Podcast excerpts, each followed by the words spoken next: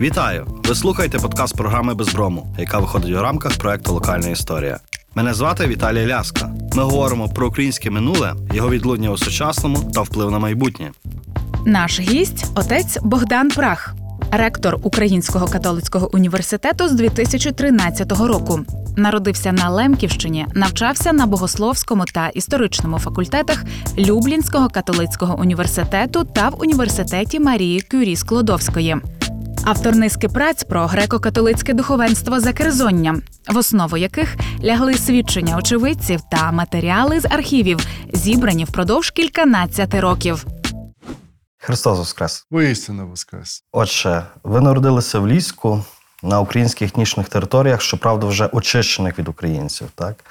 Е, наскільки важко було мати українську ідентичність на східному краї комуністичної Польщі? Це дуже важко навіть розказати. Зараз справді, знаєте, українцям в Польщі двері відкриваються, вони можуть працювати, вони хочуть працювати. Для них держава польська створює не тільки робочі місця, але можливість так само е, отримати документи на проживання і всі різні пільги і можливості соціального так само забезпечення. Коли ми, як громадяни Польщі, народившися на території Польщі, е, вже після Другої світової війни е, проживали, особливо ми говоримо про етнічні терени, бо ті, що були депортовані На півночі, е, на півночі, там вже трошки інша картина.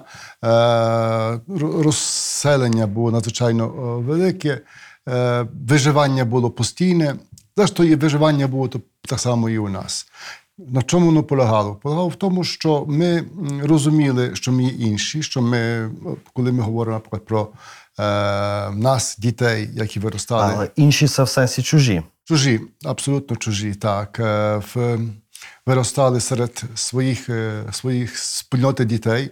Коли ми в хаті розмовляли українською мовою, коли ми святкували інші свята, як мої, мої колеги е, з, з, вулиці, вже так скажу, чи з села, ми поволі-поволі дозріли до того, що все-таки ми самі відчували, що ми є інші. Не тільки нас вважали іншими, але і ми відчували, що ми є інші. А це означало, що треба було зрозуміти, для чого воно так є. Дуже багато запитань ми ставили своїм дідам, батькам. Е, Літератури практично не було, е, жодних установ е, ні то громадського життя, ні якихось освітніх, принаймні на тій території не було. Не можна було цю е, інформацію здобути з інших джерел, тільки фактично від е, з уст батьків і з одної тільки газети, яка тоді виходила, е, наше слово, де можна було почитати українською мовою трошки про історію, про культуру, про мистецтво і про актуальне життя українців в Польщі. А наскільки на побутовому рівні було важко? Навіть в школі умовно чи Практично, в, е, коли йдеться про село, всі знали, що ми українці. Толерантність була достатньо висока, е, в тому сенсі, що більшість, які приїхали е, після депортації українців, чи то на схід, чи то на захід, більшість поляків за- заселили, заселили це село. Вони були так з різних околиць, з різних частин південної Польщі. І вони самі до себе теж ставилися в різний спосіб. Тобто толерантність мала різні виміри, не тільки до меншості української, але самі до себе. Е, Бо теж там різні були традиції, звідки вони привозили е, ті традиції. І це все було таке, таке змішане. Навіть були поселенці від з Любліна, з різних дальших околиць е, в селі. І тому та, та толерантність в селі була більш-менш, як би так сказати, терпима, тобто в тому сенсі, що ми почували себе безпечно. Коли йдеться поза нашу вже ну, спільноту села, вже було багато набагато гірше. Я, наприклад, коли е, поступив до середньої школи е, до Ліська, дуже мало хто знав, що я є українець. Тобто ми влив- вливалися в середовище, ми спілкувалися з середовищем, але ми не афішували цього, що ми є е, українцями. Я ми творили своє гетто. Ми знали своїх, е, своїх українців, то з Ліська, з інших сил, з околиць, з міста Сянока чи з інших. Ми з ними спілкувалися дуже сильно, дуже активно, е, чи то на парафіяльному житті е, греко-католицької церкви. Так само там досить активною була православна громада в Сяноку, особливо і в інших довколишніх селах. На тому тлі не було жодної там практично різниці. Всі були українцями. Тобто Віроісповідання тут не, не, не на, на той час, принаймні, воно на тому рівні, де я спілкувався, воно не Не було відіграло визначально. більшого, більшого, більшої ролі. Так. А якщо ми говоримо про греко-католицьку церкву і комуністичну Польщу, то наскільки дискримінованою була церква? Перші 10 років після е, акції Вісла, тобто до 56-го року, фактично церква не існувала зовсім. Була повністю е, заборонена діяльність греко-католицьких священників, і вона була пов'язана з тим, що е, розселення е, греко-католиків православних теж, але і греко-католиків по цілій території Польщі було так великою, що на чужих землях ми не мали Змога збудувати. Ніц, ноль. Не було, не було можливості. В Польщі залишилося приблизно 80 е, священників греко-католицьких. Ті священники, здебільшого, майже 90%, вони працювали як душпастері в римокатолицьких е, храмах. Е, В структурі Римо-католицької церкви, перейшовши відповідні е, перевишків, е, щоб латинською мовою могти обслуговувати поляків римокатоликів, е, ставлення єпископів римокатолицьких до наших священників було різне. З літератури ми вже знаємо, що їм було дуже важко. Тому що, по-перше, е, коли говоримо про одружених священників, а їх була досить велика значна частина, вони майже не признавалися, що вони є одруженими священниками, бо їх би в тому Заскували. досп- душпастерському служінні насправді відкинули. Е, Навіть Е, і єпископи це ж теж думаю, що вимагали від них, щоб вони е, це якби так та- в тайні тримали. І їхні родини жили по кількадесят кілометрів від місця служіння даного священника. Потім вже це все поволі поволі вже налагоджувалося, десь в роках вже 70-х, е, де ті родини почали сходитися. А коли йдеться про інші е, фактори чи, чи простори служіння, е, по-перше, не було своїх святинь. Е, Кожне, кожне якесь богослужіння вже з 56-го року чи з 57-го року це була постійна домовленість на різних рівнях з Римокатолицькою. церкви. Так, то були і з єпископами, і з місцевими священниками, і з деканами, і з вірними, які теж не, не, не прихильно ставилися до, до, до служіння е, католики як окремо. Третє, ну це була велика відвага серед священників публічно себе вже так заявляти, знаєте, десь там на північних західних територіях Польщі. Тут на нашій території то були два такі головні осередки, де е, богослужіння майже відбувалися постійно. Це була Команча, е, село Команча, де е, саме священик, який е, служив, то був священик Львівської архієпархії, не Переміської єпархії, який служив е, власне десь в роках 40-х, е, 45-46 на, на тій території, був депортований на захід, де по дорозі запоторений до табору концтабору Явожно. Він там відсидів отець Омелян Каленюк е, майже півтора року в концтаборі, не мав де повертатися і поїхав, повернувся до того села, де там людей трошки знав. І там він почав служити богослужіння. почав чи відкрито? Ні, е, просто йшов до церкви, в церкві служив. В селі Команча залишилося кільканадцять родин і в околиці. Греко-католиків тільки з тої причини, що через власне Команчу і околицю йшла така головна залізнична вітка е, з пів, е, на, на південь, на Словаччину і на Угорщину, де вона була стратегічною віткою. І не було не було кадрів, не було людей, які би могли цю вітку залізничну обслуговувати. І в селі Мокрому, кілька кілометрів від е, Команчі, е, були нафтові родовища, і там були копальні, де теж треба було ті копальні обслуговувати. І власне в Мокрому і в Команчі таких так званих надійних, як то називали, знаєте, українців, е, які мали досить непогану опінію, так, так, так називаємо. Е, Там їх залишили. І вони е, прийняли того священника, і отець е, Омелян Каленюк почав там з дружиною, переїхав, почав служити богослужіння в церкві. І служив до своєї смерті. Тобто його не депортували, не вигнали, не заборонили. Е, є книги е, церковні, можна перевірити, кого там хрестив. Тобто, фактично, парафія не була закритою. І другим таким осередком, де, де в Жуках вже 50-х відкрився, це був Перемишль, е, де отець Сильвестр Клупа опинився в Перемишлі, і там потім інші священники служили власне. Так, напівпідпільно, напівявно, потім щось більш явно, щось більш явно. Тим більше, що місто притягало о, людей, які поверталися Як з різних околиць. Так. І, власне, це місто якби, почало м, за, е, так, відживати так само культурно і, очевидно, так само і релігійно. А ваші дослідження депортованих священників, їхніх е, доль в часі і після депортації, це є суто науковий інтерес, чи є певні емоції, особисті, е, релігійні? Я коли почав душпастерювати як священник греко-католицький на території Польщі, тут на південній частині е, польських земель, тобто західній частині українських земель, я зрозумів, е, що переді мною були. Була церква, була жива церква. І ті люди, з якими я спілкувався, вони мали ще глибоку пам'ять тих часів. Е, досить часто бувало, що ми говорили на різних мовах. Чому? Тому що я аж так глибоко не знав тих проблем, тим більше, коли відстань від моєго села до, скажімо, Ярослава, це 150 кілометрів, е, чи там, скажімо, на Західну Лемківщину, теж понад 100 кілометрів.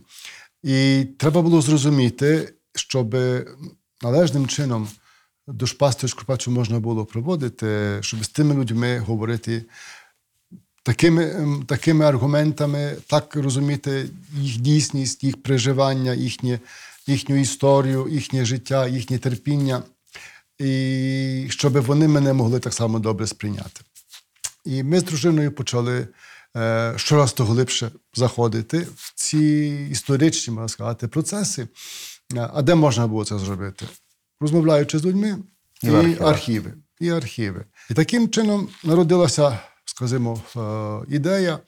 М, Зрештою, вона не була тільки у мене першим таким дослідником, який займався особливо репресованими е, священниками. Це був пан е, доктор Євген Місіло. Е, він багато статей е, надрукував про репресованих священників, що далеко до цього, як я серйозно почав займатися дослідженням наших священників. Але моя, можна сказати, перспектива це не тільки священників, які були депортовані чи, чи, чи, е, чи е, виселені, але взагалі побачити цілу картину церкви е, на період, скажімо, початку Другої світової війни, як ситуація, як ставалася та трагедія протягом різних етапів воєнного періоду. Ми говоримо перша радянська окупація, німецька окупація, друга радянська окупація, як ці процеси проходили на основі конкретних людей. Бо то власне люди творять історію.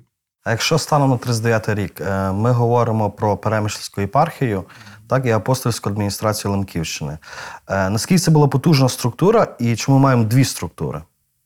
Так, бо наскільки я розумію, е, в 34-му році Лемківщину було від'єднано від Перемишля. В лютому е, 34-го року е, декретом апостольської столиці було створено апостольську адміністрацію Лемківщини. Е, І поволі, поволі наступало справді роз'єднання чи відокремлення Лемківської апостольської адміністрації, так званої Лемківської, тому що фактично більша частина деканатів не була пов'язана з Лемківщиною, наприклад, Денівський деканат, ну, скажімо, Сяніцький, там в якійсь мірі можна було би Сяніцький, але Дубківський, наприклад, деканат, чисто, Лемківщ... чиста Лемківщина, а він не був включений е, в апостольську організацію Лемківщини.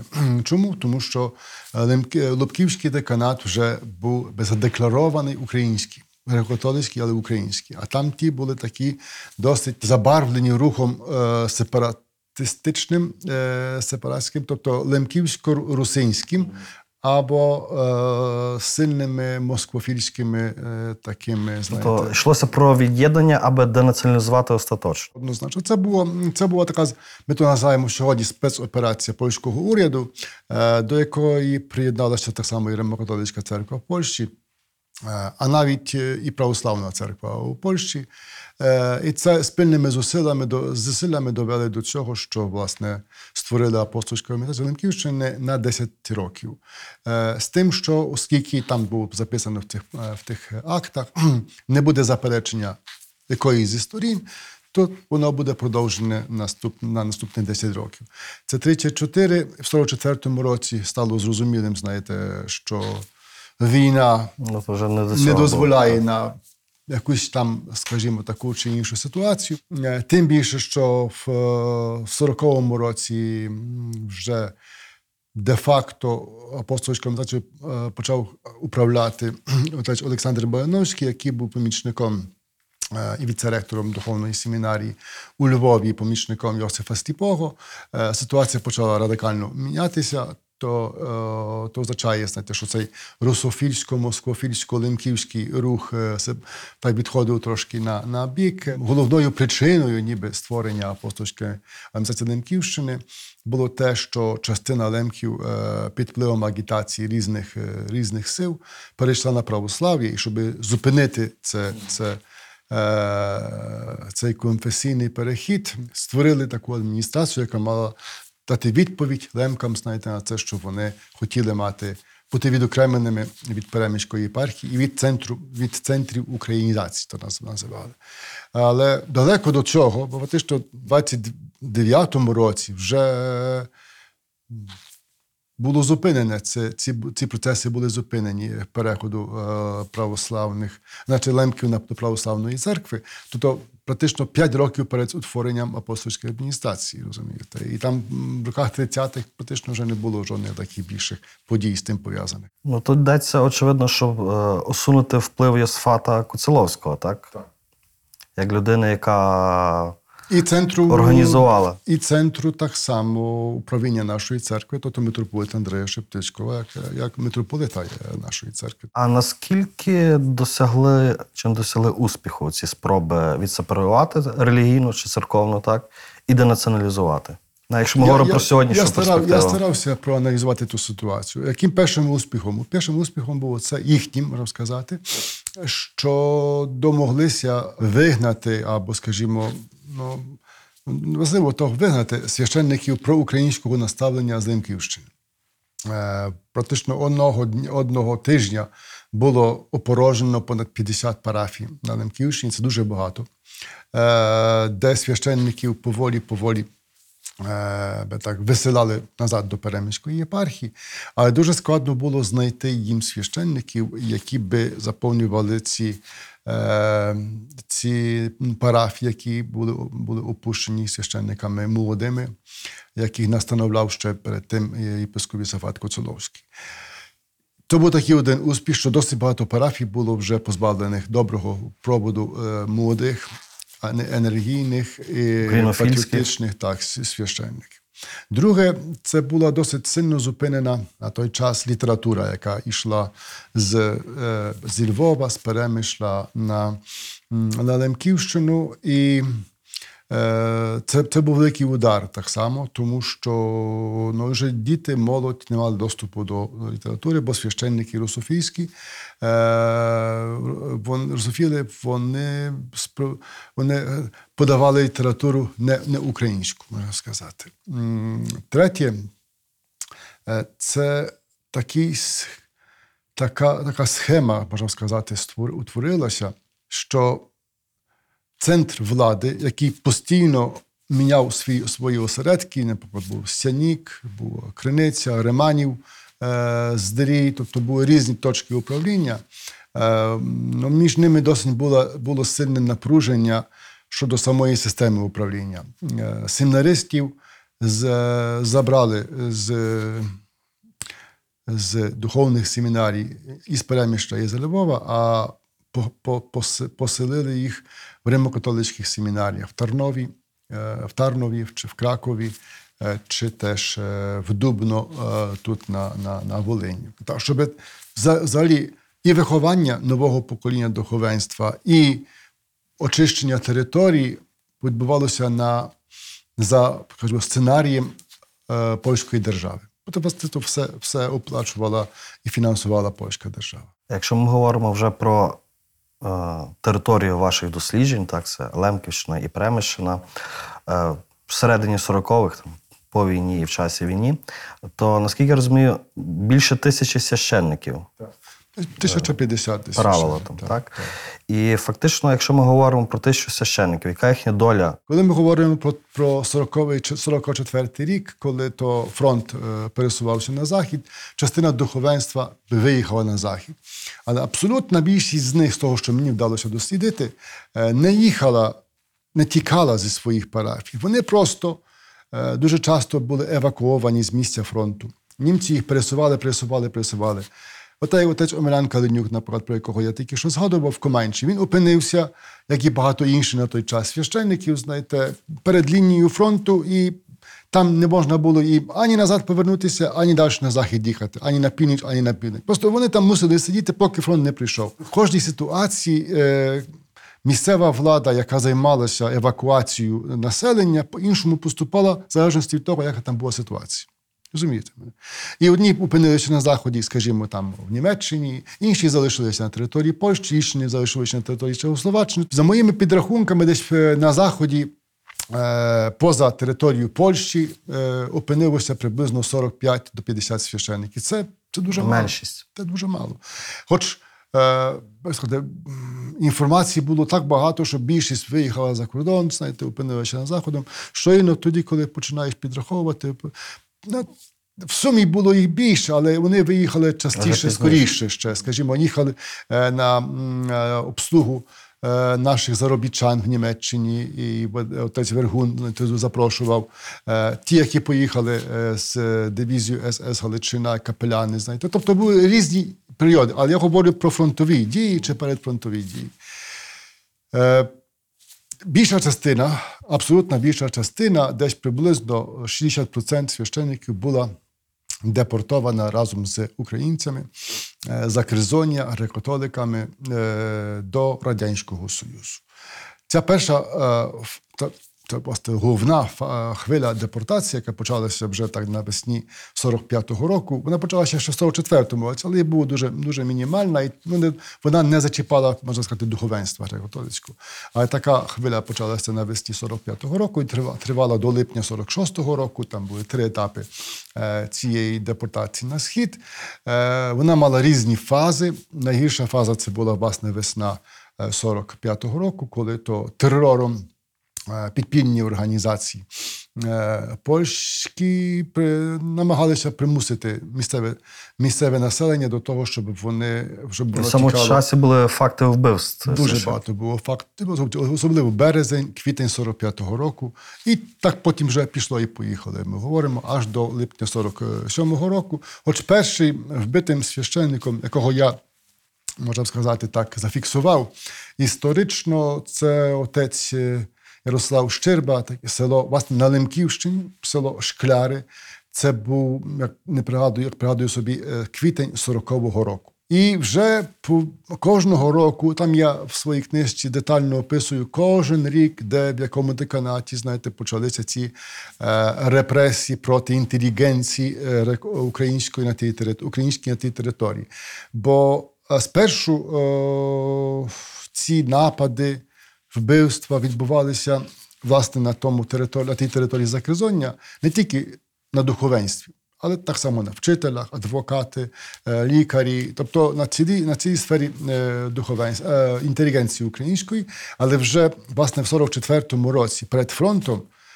Ну, абсолютна більшість нашої інтелігенції розуміла, знаєте, що тут для неї місця вже немає, бо для неї залишається тільки одне: або смерть, або тюрма в крайньому випадку. Вони виїхали на захід. А силою канонічного права і послугу єпископові, єпископ, священники залишалися на місці. І це, цей удар вже в 45-му році пішов особливо на духовенство. Е, Скільки там нападів було, знаєте, з погрозами вбивства, або, або нападів, де стріляли до священників, в інший спосіб хотіли їх вбити. Десятки. Але з іншого боку, очевидно, були і факти допомоги з боку поляків українцям. Наскільки це було поширеним явищем, і чим брали в цьому участь, наприклад, римокатолицькі священники? Я знаю кілька таких випадків. Е, Один е, дотикає священника наприклад, Калинича, е, село Тернавка, тож таке вже крайнє погранича польсько-українській на тій території. Це є Білопереворська. На нього було вчинено чи не 54 напади е, різ, різно, в різний спосіб. Е, Він досить дуже плідно описував е, ці Кожен свої напади. Так. Я в своїй книжці десь думаю, 10 е, таких листів опублікував. Його справді дуже хотіли вбити. І я одного разу поїхав до того села. не пам'ятаю, в якому то було році, це буде ну, 92-й, може, третій рік.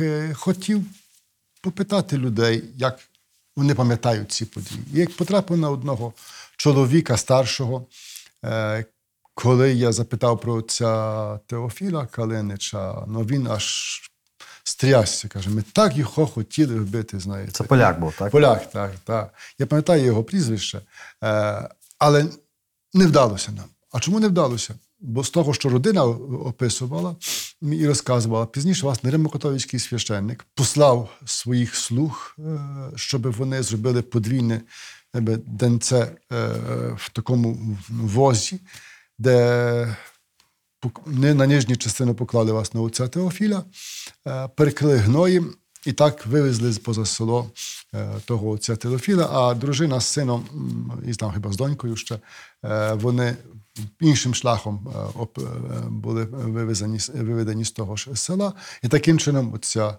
зберегли.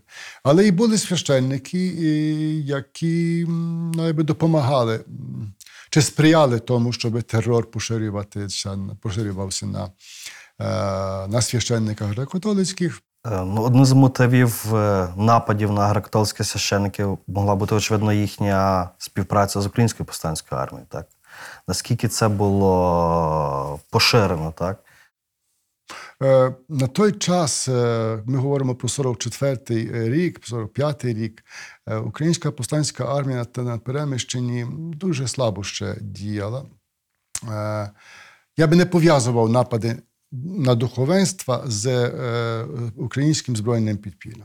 То радше напади були за національність. Ще на то було терористичні напади, знаєте, силою чи метою якою було, е, було щоб українці залишили цю територію. Тобто були підписані договори про обмін населення, знаєте, з вересня 1944 року.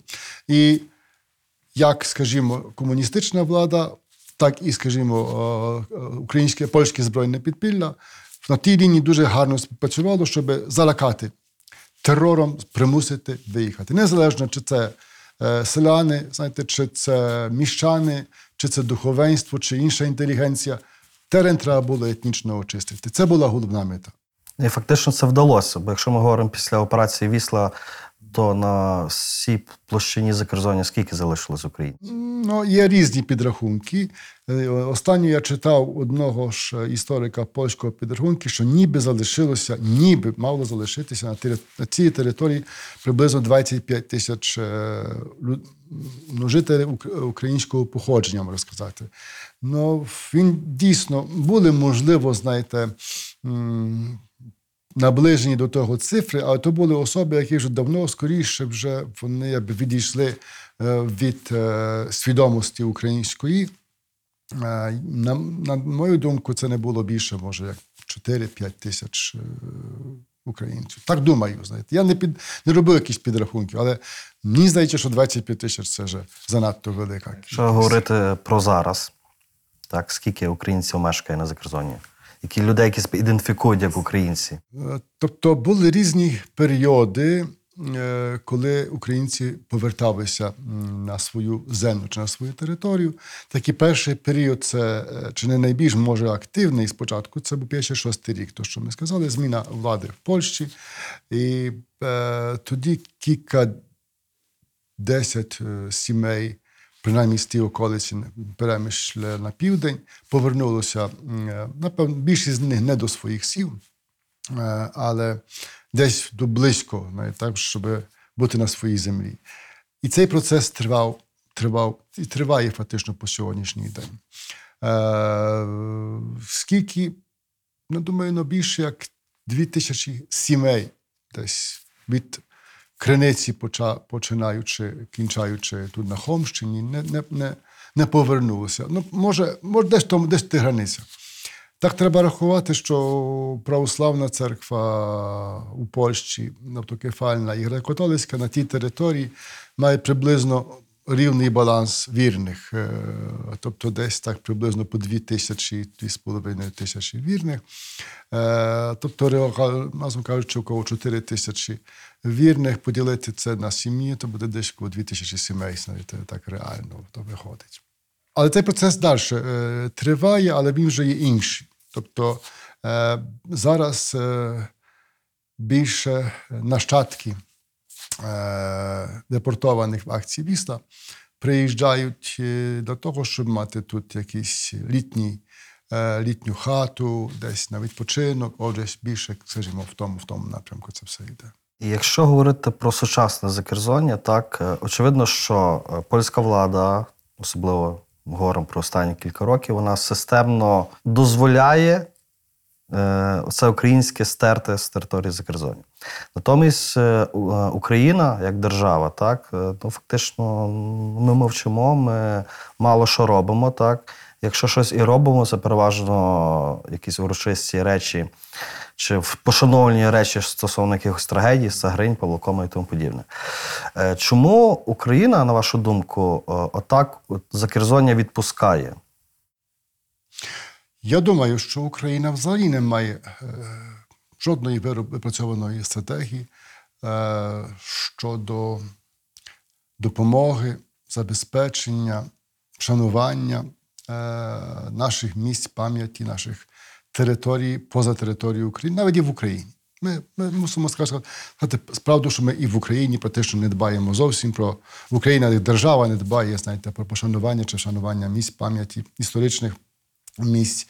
Е, Достатньо подивитися, що робиться з нашими дуже відомими історичними місцями, навіть замки, е, починаючи до Чи свинтарі, навіть, чи, цвин- родинні? чи так. цвинтарі, чи, чи церкви, е, чи інші об'єкти такого дуже високого, великого історичного значення. А що ж говорити поза територією України?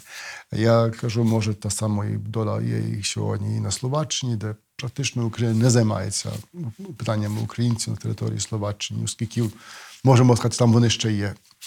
А щодо території Польщі, Е, в роках 90-х ми відчули таку справді якби певну свободу дій, солідарність і е, ці, я би сказати, тези, ідеї, які вона висловлювала щодо співпраці з Україною, що немає вільно свобідної Польщі без свобідної України, е, зустрічі інтелігенції, дуже багато статей позитивних появлялося ще в роках 80-х е, що ми є все-таки спільною, спільній долі, знаєте, комуністичній і так далі. Тобто дуже сильно, знаєте, та, та напруга впала. І так реально я відчув, чи ми то відчули в Польщі е, вже в половині 90-х років. Ну, досить Вікно так своб- свобідно, знаєте, можна було. Тоді в Грушовичах пам'ятник був похований е, нашим, або побудований е, на, е, нашим е, куренням УПА на Закерзонні, і багато інших місць було не тільки відновлених, але можна сказати, поставлених, побудованих. І була повага. Тобто і місцеве населення, і, скажімо, держава. місцева влада е, чи державна влада. Е, були напруження е, щодо таких центральних моментів, там, який був славний пан Przewozник, який нам досить часто дуже чітко говорив, кого ми маємо вшановувати, як ми це маємо робити. Але були процеси. Були процеси, і це не було, можна сказати, е, загально десь суспільні, е, в суспільстві, але е, ті процеси були на певних рівнях. Але так як я, наприклад, працював на території Ярославщини, дуже багато, дуже багато відбувалося цікавих подій, е, де приїжджали наші вірні українці з Америки, з Канади, з Німеччини, з України. Ніхто ніколи. Це були з'їзди дуже великі, масштабні, по кілька тисяч людей. Ніколи я не відчув якоїсь зневаги чи якогось напруження Чи ворожість? чи ворожості. Місцева влада, коли їх попередити, коли з ними попрацювати, допомагала нам, знаєте, навіть організувати. Але зараз ситуація змінилася. Так, поволі, поволі ситуація почала мінятися, тому що популіст, популістські е, сили е, дійшли до голосу, де повернулася риторика е, до воєнної Польщі, Польща тільки для поляків, знаєте, і воно так і йшло. Е, більш-менш е, риторика є така. Що можна дозволити українцям, які приїжджають з України, вони мають право на висловлювання певних своїх думок, бо вони не є громадянами Польщі, того не можна громадян, українцями, які народилися в Польщі, бо вони є громадяни Польщі, і вони мають е, служити Польщі і кінець. Тобто, а щодо вшанування місць, то ви самі вже відчуваєте, як, як, як ситуація виглядає. Чи Україна буде щось робити? Ну, повинна і мусить щось зробити, бо е, це створює дуже негативну картину і образ в переговорах, але взагалі Україна як Україна, як держави. Коли держава не дбає про своїх е, героїв, коли не дбає про своє місце поховання, ну вона фактично не розуміє е, своєї ідентичності. Це дуже погано. От зараз е, я спостерігаю вже кілька років, так, дуже, як на мене, небезпечну тенденцію. Коли є з одного боку Закерзоння, з іншого боку є Лемківщина, і коли часто лемків репрезентують як окремий етнос, так, не субетнос, а етнос. Схожа ситуація, ну, звичайно, не аналогічна, але схожа і в Словаччині, так, русини. Е, Наскільки ми розуміємо, як цьому протидіяти? Що з цим робити? Бо Це є- межа між субетносом і етносом насправді дуже тонка. Дуже, дуже тонка. І тоді вже лемки чи русини не будуть українцями. Як ви самі е, тут зазначили, знаєте, це, е, це би так посилюється особливо серед молодого покоління, яке вже виросло, виховалося на території Польщі. Е, але він, початок є далеко давніший, ще в міжвоєнний період треба заглянути, як власне в Кракові була така створена академія умінтності, е, де були покликані науковці, які мали доказати, що лемки це не українці. І вони робили, знаєте, різного роду дослідження. Багато досліджень для нас сьогодні дуже цікаві, бо залишили фактаж е, архівний, якого- фото, так. яких би навіть того ми не мали можливості е, ніде побачити. Е, Але це продовжує так само Російська православна церква на території Польщі, яка у Польщі є у виді польської автокефальної православної церкви. Можна сказати, цей розподіл поміж українцями, е, лемками і греко-католиками, і лем-лемками православними. Це так, як так, та лінія, знаєте. Тобто ті, що ідентифікують себе не з лемками, не українцями, вони є православні церкви. А ті, що лемки українці, то Вони є греко-католики. греко-католики. Це немислимим практично є, щоб лемки не, не українці були в греко-католицькій церкві, тому що ну, носіями тих цінностей, очевидно, є священники, греко-католики, які- працюють на територіях, е, де лемки поселилися, чи то на етнічних землях, чи там, скажімо, на, на, на північних землях. Але в чому є проблема? Проблема є в тому, що держава е, ці, це все досконало розуміє польська, і вона це підсилює. Вона фінансує, вона сильно фінансує організації, які є антиукраїнськими, які не, е, не дають, знаєте, тої перспективи, щоб лемки, наприклад, почували себе спільно разом. І так воно відбувається вже досить довго. Я думаю, десь до 20 років вже на території Польщі держава почала тому підсилювати фінансово і створювати, певні осере- осередки, е, осередки культури, радіо і все. Тобто дає великі кошти. Не скажу, що і лемкам по того боку, тобто проукраїнським, не допомагає фінансово, а це, це дуже, дуже, дуже менше. Що нам треба робити? Нам треба просто працювати. Е, і під, допомагати тим, які власне сьогодні е, є в різних організаціях чи очолюють ці організації е, лемків українців. Та вони мають гарні успіхи, наприклад, Лемківська ватра ну, проводять, проводять лемки, які є проукраїнськими. Хоч там є всі на, на цій ватрі, не, не, не б'ються, знаєте, бо то відомо, що є така е, Загальна, загальна акція. Та. Але тих ватр є щораз більше, знаєте.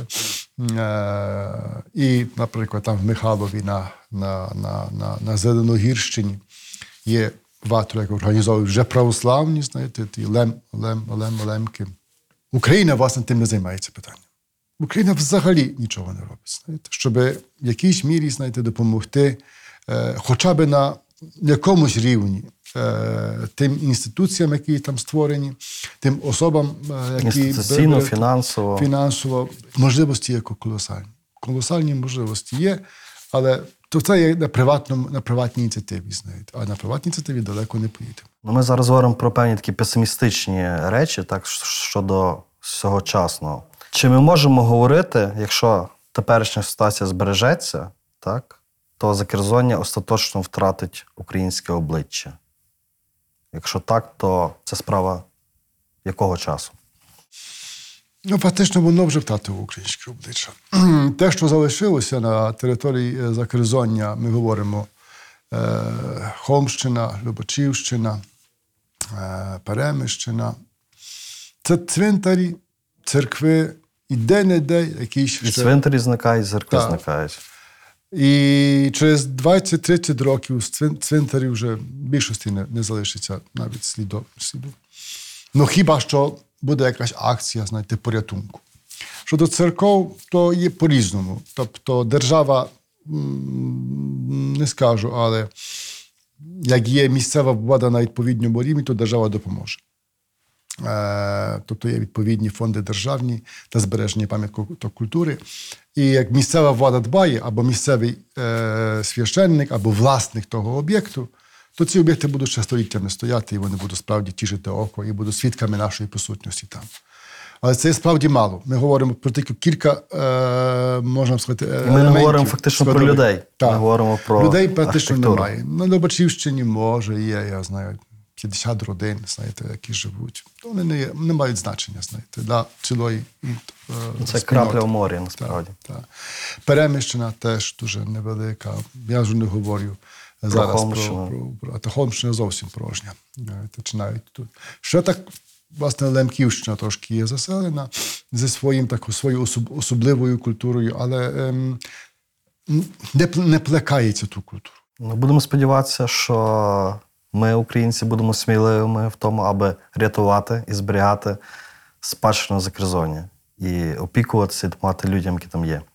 Дякую вам за розмову. Дай Боже здоров'я. Дякую. Христос Воскрес. Поістину воскрес. Який історичний міф, на вашу думку, є найбільш шкідливим для України? То, що бив українці і росіяни це один одинокий народ. А яка історична подія, на вашу думку, змінила хід української історії? Напевно, їх було багато, але за останніх е, час це, напевно, Майдан. Про яку е, постать української історії, так, яка залишила по собі великий слід, так, е, дуже мало зараз говорять або взагалі не знають. Може, Липинський, але не, не до кінця переконаний. Але думаю, що Липинський, напевно, є з тих, що майже, майже нікому не відомий, але справді він, він вартий уваги. Продовжіть, будь ласка, фразу Історія важлива, тому що Тому що вона є вчителькою життя. То є одна фраза, така дуже загальна. Але тому, що вона е, надає зміст е, цілій нації і надає зміст е, новому поколінню. за Володимиром Винниченком українську історію не можна читати без брому. От наскільки цей стереотип нації жертв зараз визначає сьогодення України, і наскільки він може визначати майбутнє України? Чому так є? Тому що ми постійно є в боротьбі. Постійно, фактично, від е, 14 століття ми є в боротьбі і захищаємося. А коли захищаємося, ну то є кров і є жертва. М, Інакше не може бути. Але є і героїзми. Є і світлі е, сторінки, які засвідчують, знаєте, про нашу високу культуру. Наприклад, про культуру лемків. Практично ми не знаємо.